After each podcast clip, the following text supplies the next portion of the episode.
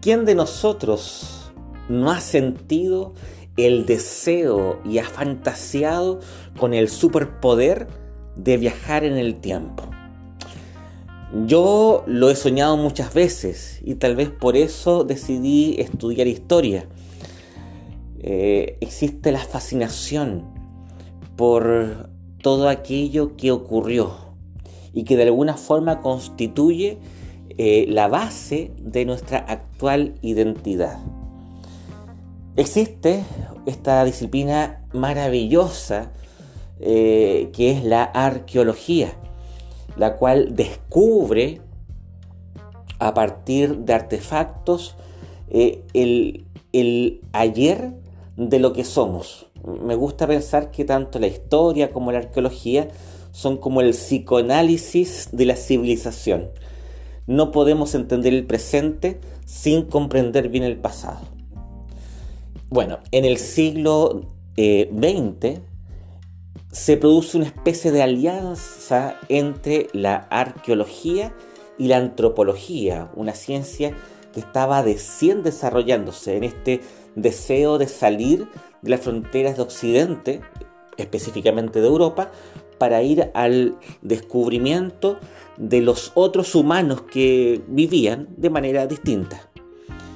Bueno, la arqueología, al unirse con la antropología, eh, sale del presente para encontrar las huellas de nuestros antepasados.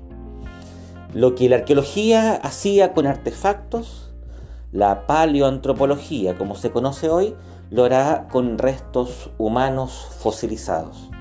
Y no solamente con los restos humanos, sino que también con los contextos en donde se encuentran esos restos humanos.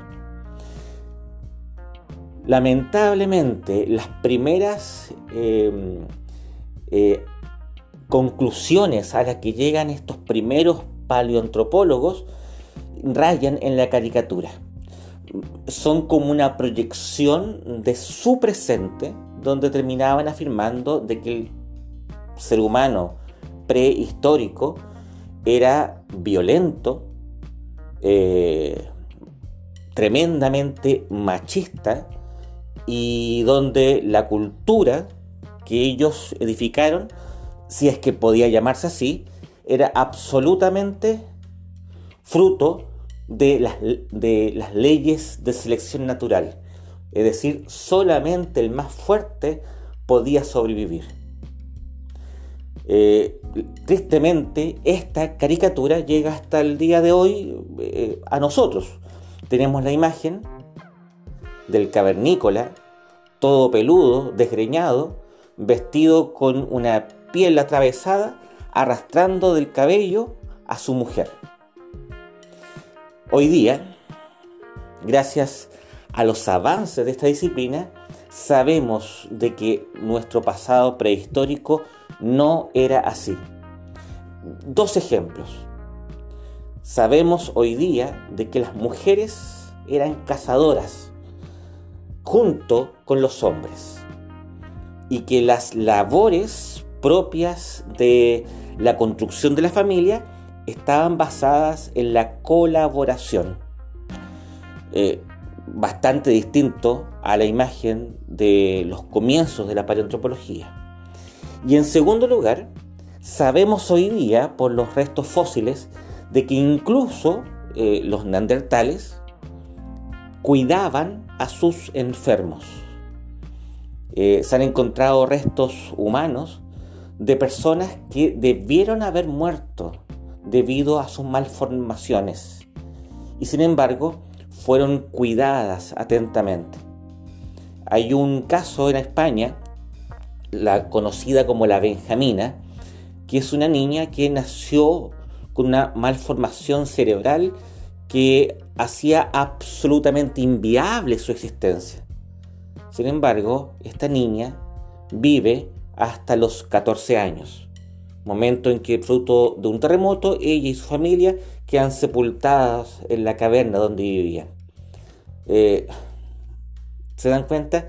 Es un ejercicio colectivo del cuidado de alguien que no le rinde eh, ninguna utilidad, entre comillas, a la comunidad. Tengo la impresión de que nuestro futuro podría estar señalado por este pasado. El futuro de la civilización humana, auténticamente humana, se debe dar sobre estos descubrimientos de una relación mucho más colaborativa entre los seres humanos y de cuidado. En definitiva, la ética del amor. Jesús habla profusamente acerca de esto y lo hace desconcertando a sus oyentes. Fíjate, ustedes han oído, dice Jesús, que se dijo anteriormente, antes que yo estuviese aquí en la tierra, eh, es el contexto este, este, de, esta palabra del Señor. Amarás a tu prójimo y odiarás a tu enemigo. Mira qué, qué manera crítica con que se acerca Jesús a esta palabra. Pero yo les digo, amen a sus enemigos y oren por los que los persiguen, para que ustedes sean hijos de su Padre que está en los cielos, porque Él hace salir su sol sobre malos y buenos, y llover sobre justos e injustos. Porque si ustedes aman a los que los aman, ¿qué recompensa tienen? ¿No hacen también lo mismo los recaudadores de impuestos? Y si saludan solamente a sus hermanos, ¿qué hacen más que otros? ¿No hacen también lo mismo los gentiles? Por tanto, sean ustedes perfectos, como su Padre Celestial es perfecto. La perfección de la que habla aquí Jesús es la madurez en el amor. Y el amor hace justamente lo contrario a esta caricatura que hemos construido de nuestra civilización. El más fuerte, el que sobrevive, es aquel que ama más.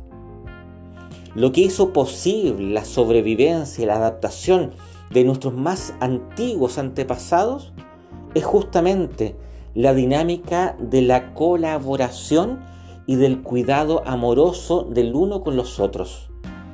No es la violencia, no es la eh, no es prevalecer sobre el otro que es más débil, no es esta visión eh, machista y absolutamente destructiva del bullying hacia aquel que es diferente.